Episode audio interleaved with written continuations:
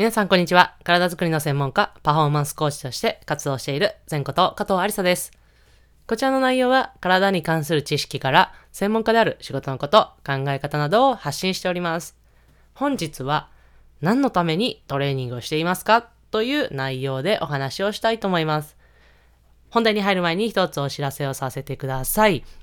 先週の土曜日 TBS ラジオ中野光一フリートークに出演させていただいて、その第2回が放送されました。ありがとうございます。第1回もね、聞いていただいた方からよかったよっていうお声をいただいて、とっても、嬉しく思っております。で、この、土曜日に配信されたものですが、ラディコというねアプリでラジオの、聞けるアプリがあるんですが、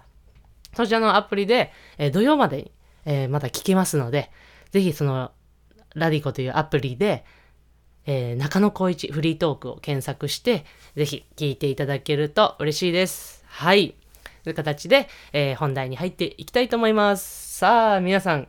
何のためにトレーニングをしていますか？質問です。はいね、急に こちらの内容ね、ア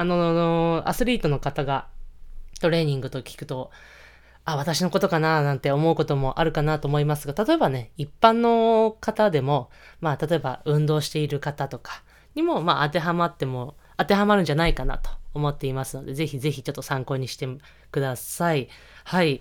じゃあですね、今この何のためにトレーニングをしているかという、皆さんが思う、あなたが思う理由をですね、ちょっと思うだけちょっと書き出してみてください。いきますよ。ちょっと手を空いてる方はね、空いてない方は頭の中でちょっと考えてみてください。10秒いきますね。1、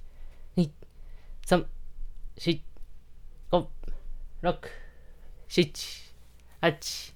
9、はい、OK です。はい、どうですか？思い出したりとか、なんか書けたりしたでしょうか？ね、今ね、ちょっと10秒というね、短い時間でしたので、あんまり全然書けなかったという方も多いかもしれませんが、書けた人も、書けなかった人も、トレーニングというのは、パフォーマンス、要はこう表現するというための歯車の一つなんですよね。なんで他には例えば練習とか、まあね、これはアスリートの方ですけど、練習とか、まあ、一般の方でもあれば栄養とか、あとは回復、リカバリーですね。とかそういういろいろな歯車があって、その中の一つにトレーニングっていうものがあります。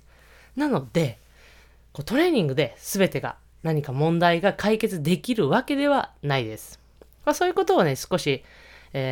頭に入れていただきながら、考えてほしいなと思っています。ただ、歯車の一つでトレーニングがね、ある以上、トレーニングで解決できることもあるということは、ぜひこちらも理解してもらえたらと思います。こういうことはね、トレーニングする側も、指導する我々のような立場の方も理解しておくっていうことがとても大切になっていきます。それらをね、理解した上でなぜ、もう一度ね、トレーニングを行うか考えて、いきたいんですが、この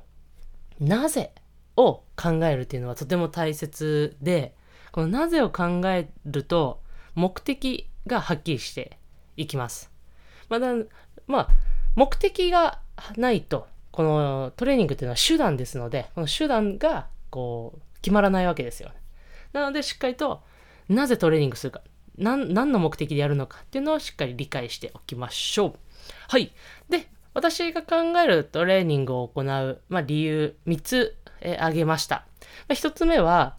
筋力や、柔軟性の向上ですね。これはもう皆さんが思う筋トレのイメージと合ってるんじゃないかなと思うんですが、いわゆる体が大きくなったりとか、可動域、要は体が柔軟性が上がってここまで動かせるようになったとか、そういうものがトレーニングの効果として行う理由としてあると思っています。体を自在に自分が思った通りに動かすための、ベース作りの、一つかなと思っています。で、二つ目はですね、基本動作ですね。体の基本動作。例えばしゃがむとか、手を上に上げるとか、肩甲骨を固定させるとか、あとはストップ動作でしっかり安全な止まり方をするとか、切り返し方法で適切な切り返し方法を、安全な切り返し方法、そして効率的な切り返し方法、ムーブメントトレーニングとかですね。そういうのをの基本動作の獲得がトレーニングを行う上で一つ理由になってくるんじゃないかなと思っています。それらをできることによって体の同じようにさっきのベースを作ったらそれを自在に扱えるような安全にそして効率的に扱えるような助けになっていくと思っています。そして最後3つ目はですね、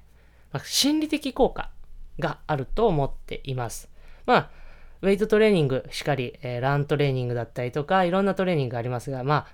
基本大体、しんどい、大変ですよね。そういうものってね、ことが多いと思います。決してしんどいことが正解というわけではないですが、そういうことが多いかなと思っています。